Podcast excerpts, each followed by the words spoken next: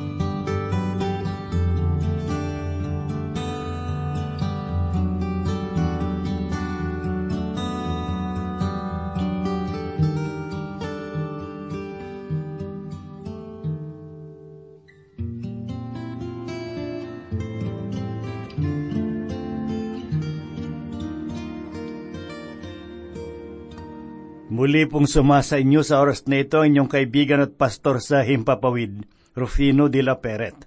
Ang aklat na ating tatalakayin ngayon ay ang aklat ni Propeta Jeremias. Siya ang sumulat ng aklat na ito. Isa ito sa mga magagandang aklat dito sa banal na kasulatan.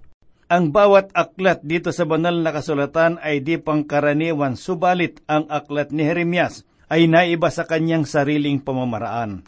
Karamihan sa mga propeta ay itinatago ang kanilang mga pagkatao at inililihim ang kanilang pagkakakilanlan. Hindi nila inilalantad ang kanilang pagkatao sa kanilang mga propesya. Subalit si Propeta Jeremias ay isang propeta na ang malaking bahagi ng kanyang propesya ay tungkol sa kanyang pagkatao.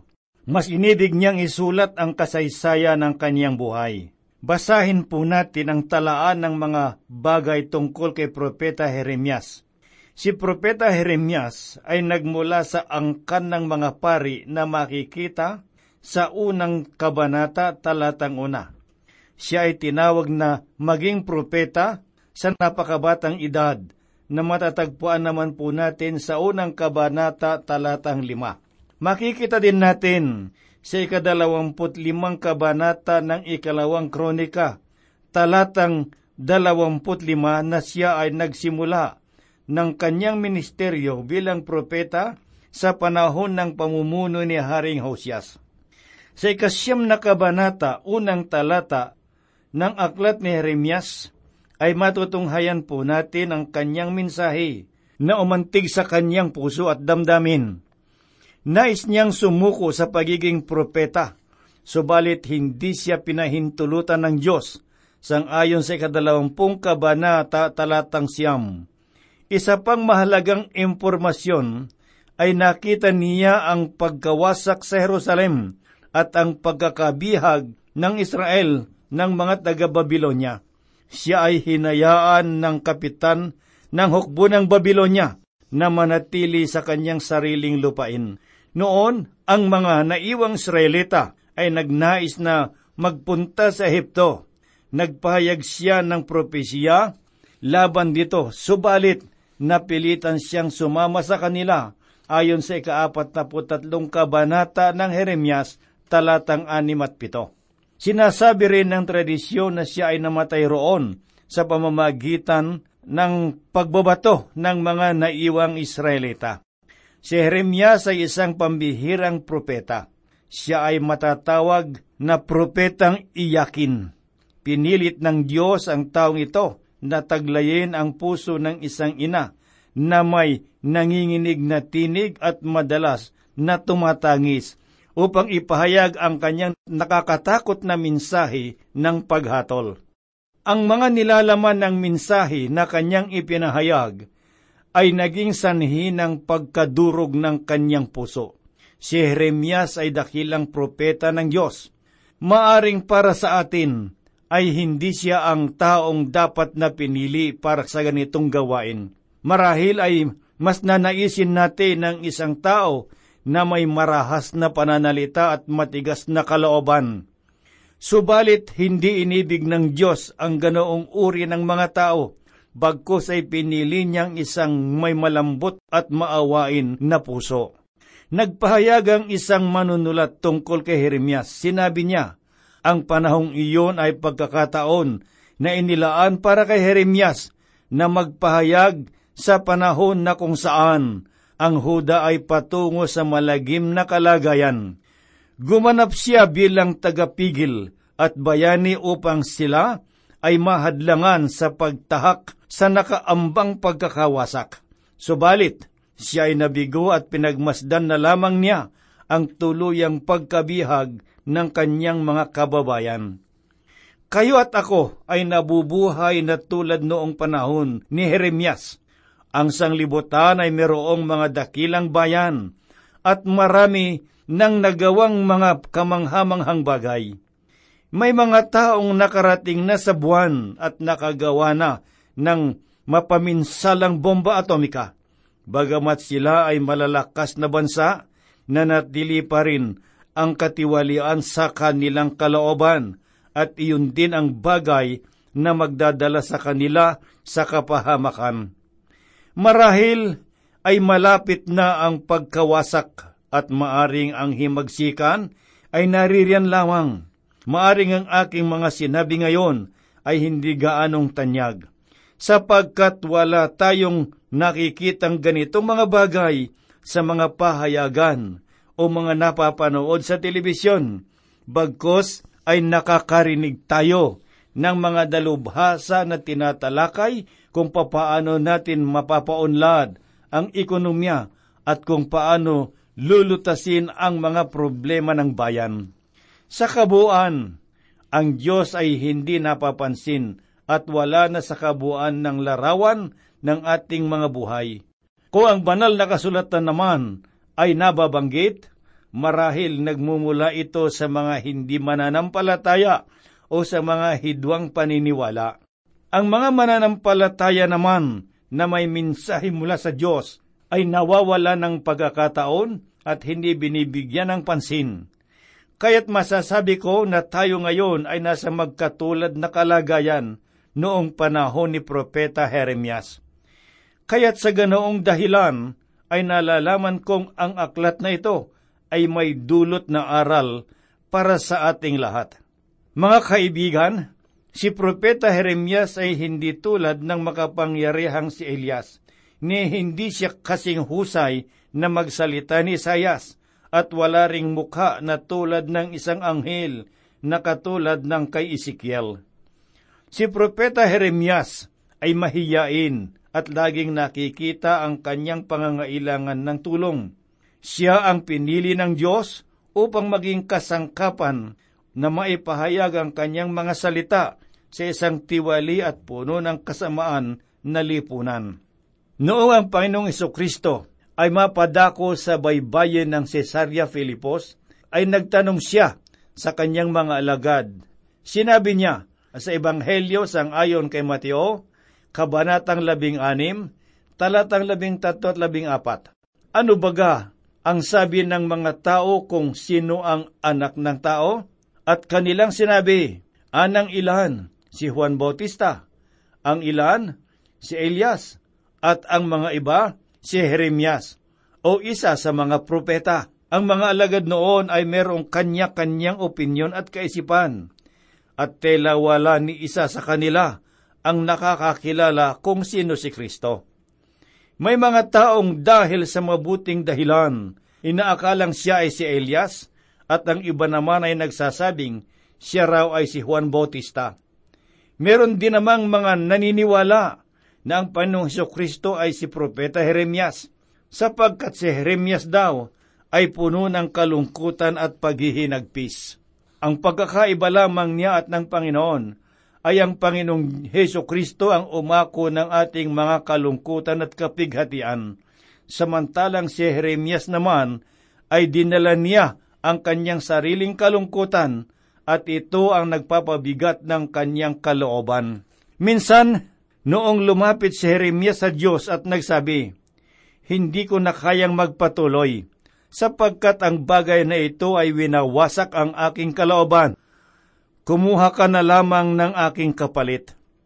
Sumagot sa kanyang Panginoon, Panghahawakan ko lamang ang iyong damdamin, sapagkat alam kong ikaw ay babalik Si Jeremias nga ay bumalik at nagpahayag.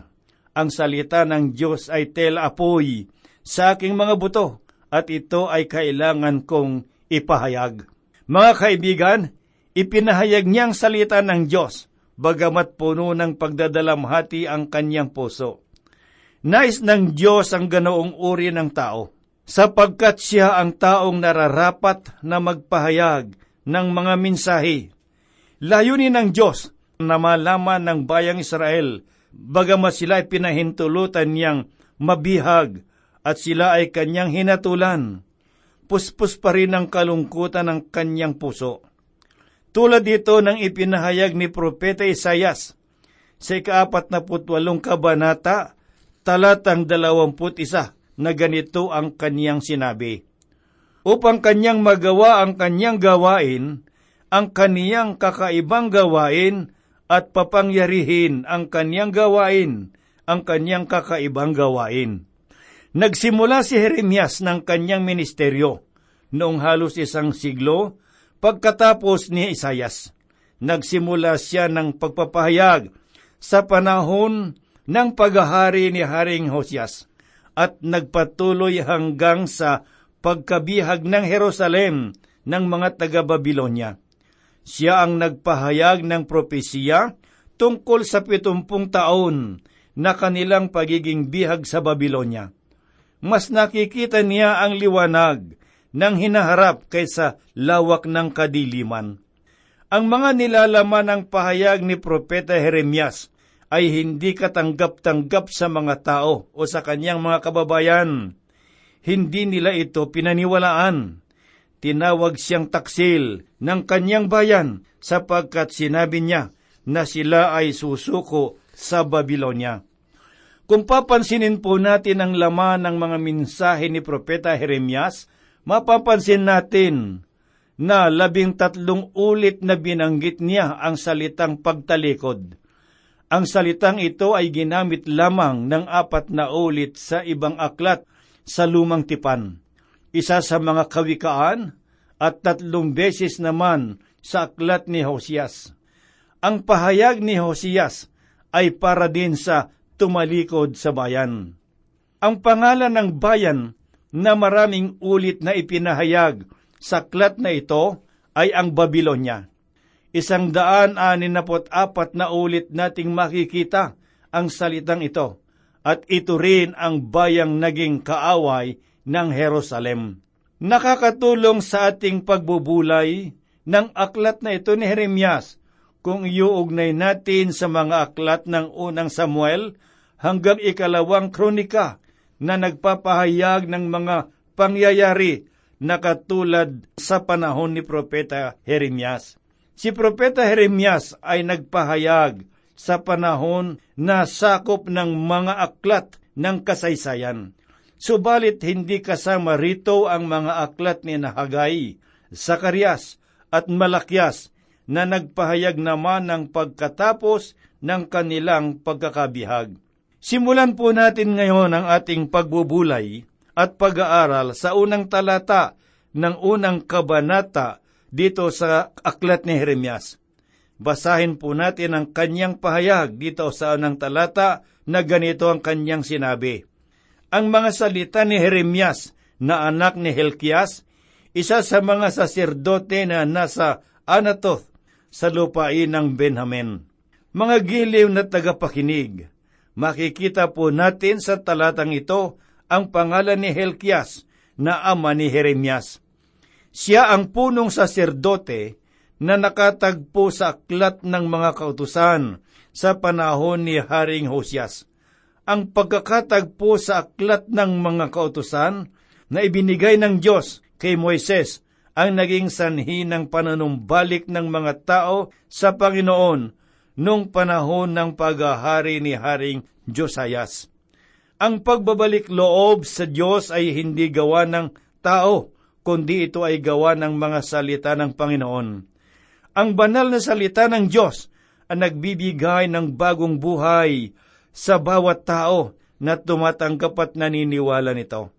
Tunay na ginagamit ng Diyos ang tao upang ipahayag ang kaniyang mga salita, subalit ang salita ng Diyos ang nagdudulot ng pagbabago. Ang talaan ng mga pagbabago at pagbabalik loob sa Diyos ay matatagpuan po natin sa ikadalawamput dalawang kabanata ng ikalawang hari at sa ikatatlumput apat na kabanata ng ikalawang kronika. Ang lugar naman ng Anatot na nabanggit dito sa unang talata ay tumutukoy sa lugar na linakhan ni Jeremias. Mga ilang milya lamang ang layo sa hilaga ng Jerusalem. Ngayon ay dumako naman po tayo sa ikalawang talata. Ganito ang pahayag ni Jeremias. Na dinatnan ng salita ng Panginoon ng mga kaarawan ni Josias na anak ni Amon, na hari sa Hoda, ng ikalabing tatlong taon ng kaniyang paghahari. Mga kaibigan at mga kapatid, si Haring Josias ay walong taong gulang lamang noong siya ay maluklok sa trono bilang hari. Namuno siya sa loob ng tatlumput isang taon. Nagsimula si Jeremias ng kanyang pagministeryo noong si Josias ay dalawamput dalawang taong gulang pa lamang. Si Jeremias ay nasa ikadalawampung taong gulang na rin noong panahong iyon, at marahil kapwa sila na sa kanilang murang edad, at sa panahong iyon, silang dalawang marahil ay naging magkakilala o magkaibigan. Nagsimulang magpahayag ng mga propesiya si Propeta Jeremias sa ikalabing walong taon na paghahari ni Haring Josias. Isa siya sa mga taong nagdalamhati sa burol ni Josias. Basahin po natin ang tagpong ito na makikita natin sa ikatatlumput limang kabanata ng ikalawang kronika, talatang dalawamput lima. At tinaghoyan ni Jeremias si Josias, at ang lahat ng mga awit na lalaki at babae ay nagsipanambitan tungkol kay Josias sa kanilang mga panaghoy hanggang sa araw na ito, at sila'y nagsigawa ng alituntunin sa Israel, at narito, nangasulat sa mga panaghoy. Si Haring Josias ay nakagawa ng isang maling bagay. Kung minsan ang mga tao ng Diyos ay nakagagawa rin ng mga pagkakamali. Siya ay nagpunta sa Karchimes upang labanan ang paraon ng Ehipto. Bagamat ang paraon ay hindi pa umaahon at nagbabalak na lumaban sa bayan ng Huda. Sa hindi malamang dahilan ay lumabas si Haring Josias upang makipagdigma sa paraon sa libis ng Israelon sa Magido at sa lugar ding iyon siyan pinaslang. Nagdalamhati si Jeremias sa pagkamatay ni Haring Josias sapagkat siya ay mabuting hari. Ang huling pagbabalik loob sa Diyos ng mga Israelita sa kanilang lupain ay naganap sa panahon ng pamumuno ni Haring Josias at iyon ay dakilang pagbabago. Matapos mamatay si Josias, ay nakita ni Jeremias na ang kanyang bayan ay patungo sa malagim na paghihirap sa Babylonia. Ipinahayag naman ni Propeta Jeremias sa ikatlong talata ang ganito, Dumating din ng kaarawan ni Jehoiakim na anak ni Josias, hari sa Huda, noong katapusan ng ikalabing isang taon ni Sidikias na anak ni Josias, hari sa Huda, hanggang sa pagkabihag ng Jerusalem noong ikalimang buwan. Ang talatang ito at ang susunod pang mga talata ay nagpakita sa atin ng larawan ng tumpak na panahon ng pagministeryo ni Jeremias mula sa ikalabintatlong taon na paghahari ni Haring Josias hanggang sa pagdadala ng Babylonia sa mga taga-Jerusalem bilang mga bihag. Alam natin na noon ang Huda ay naging bihag ng Babylonia at pinahintulutan ni Nebuchadnezzar na hari ng Babylonia na si Jeremias ay manatili sa kaniyang lupain. Pakinggan po natin ang pahayag ni Jeremias sa katatlumput siyam na kabanata ng aklat na ito, talatang labing isa at labing dalawa. Si Nebuchadnezzar, nga na hari sa Babylonia, ay nagbilin kay Nebuchadnezzardan na kapitan ng bantay ng tungkol kay Jeremias, na sinasabi, kunin mo siya at ingatan mo siyang mabuti, at huwag mo siyang sasaktan, kundi gawin mo sa kanya ang kanyang sasabihin sa iyo.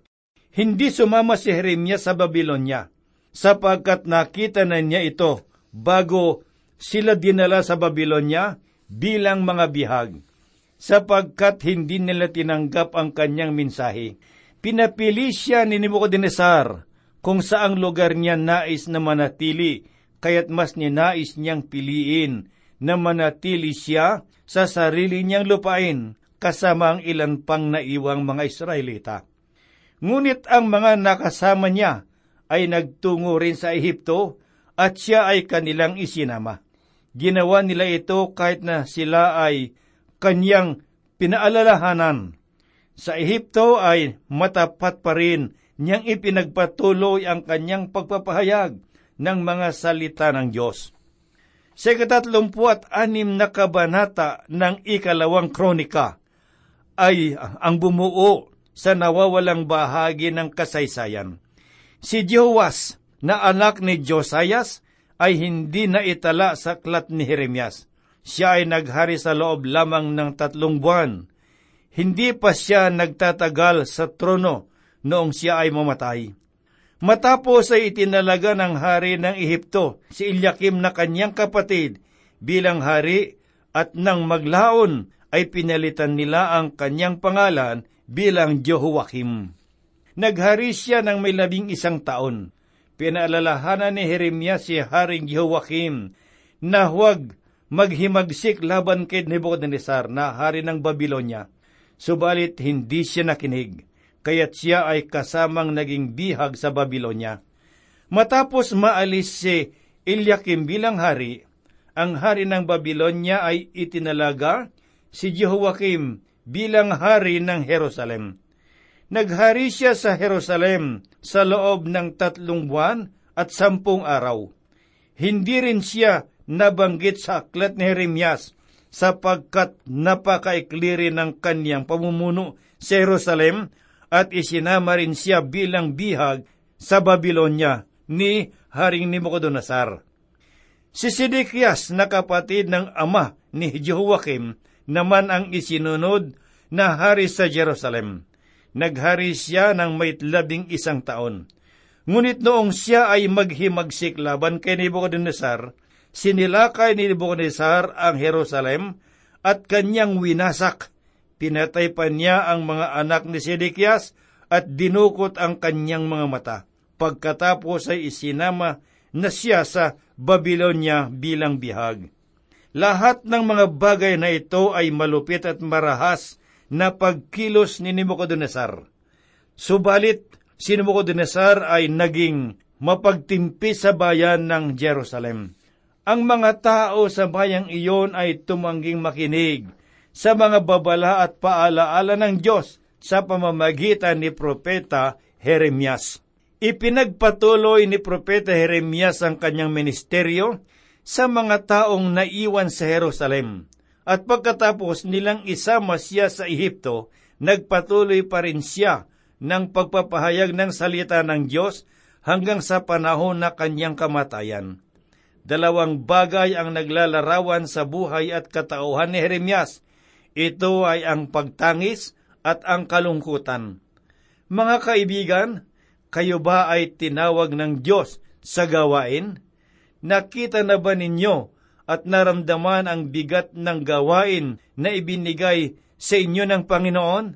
Nawa, ang buhay ni Jeremias ay magsilbing halimbawa sa inyo na maging matibay sa panahon ng mabibigat na pagsubok.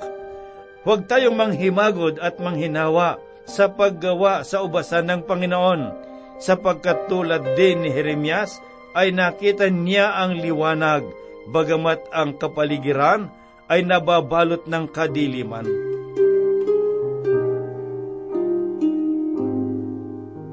Tayo po ay manalangin. Diyos po naming makapangyarihan sa lahat, kami ay dumudulog sa iyo at taglay po namin ang tuos pusong pagpapasalamat sapagkat kami ay patuloy mong ginagabayan sa aming mga pag-aaral. Dalangin po namin, Ama, na imulat mo pang aming mga mata at buksan mo ang aming mga puso upang ganap naming maunawaan ang iyong mga salita sa aming pakikinig. At sa oras na ito, dakilang Diyos akin pong itinataas ang bawat mga kaibigan at mga kapatid na sa oras na ito'y nakikinig ng kanilang mga radyo. Dalangin po namin, Panginoon, na ikaw nawa ang siyang tumulong sa bawat isa sa kanila. Alisin mo ang anumang hadlang at agam-agam sa kanilang mga buhay. Kami po'y umaasa na ang lahat ng ito'y diniring mo tutugunin, gagawin mo, Panginoong Diyos, sang ayon sa kalooban, sapagkat hiniling po namin ang lahat sa iyong banal na pangalan. Amen.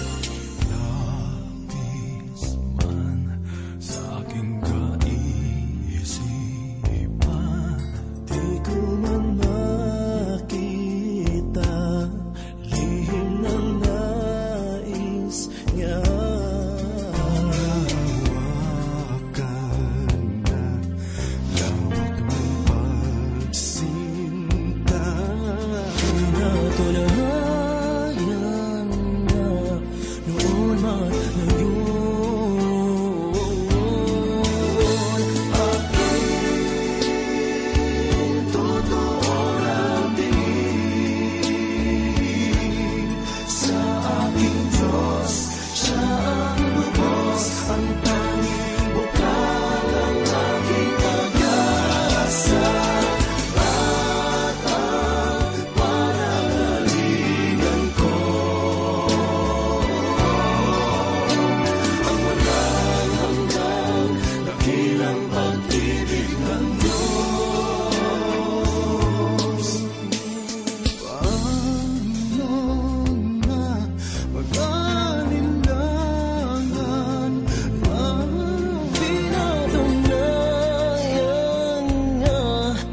hol van,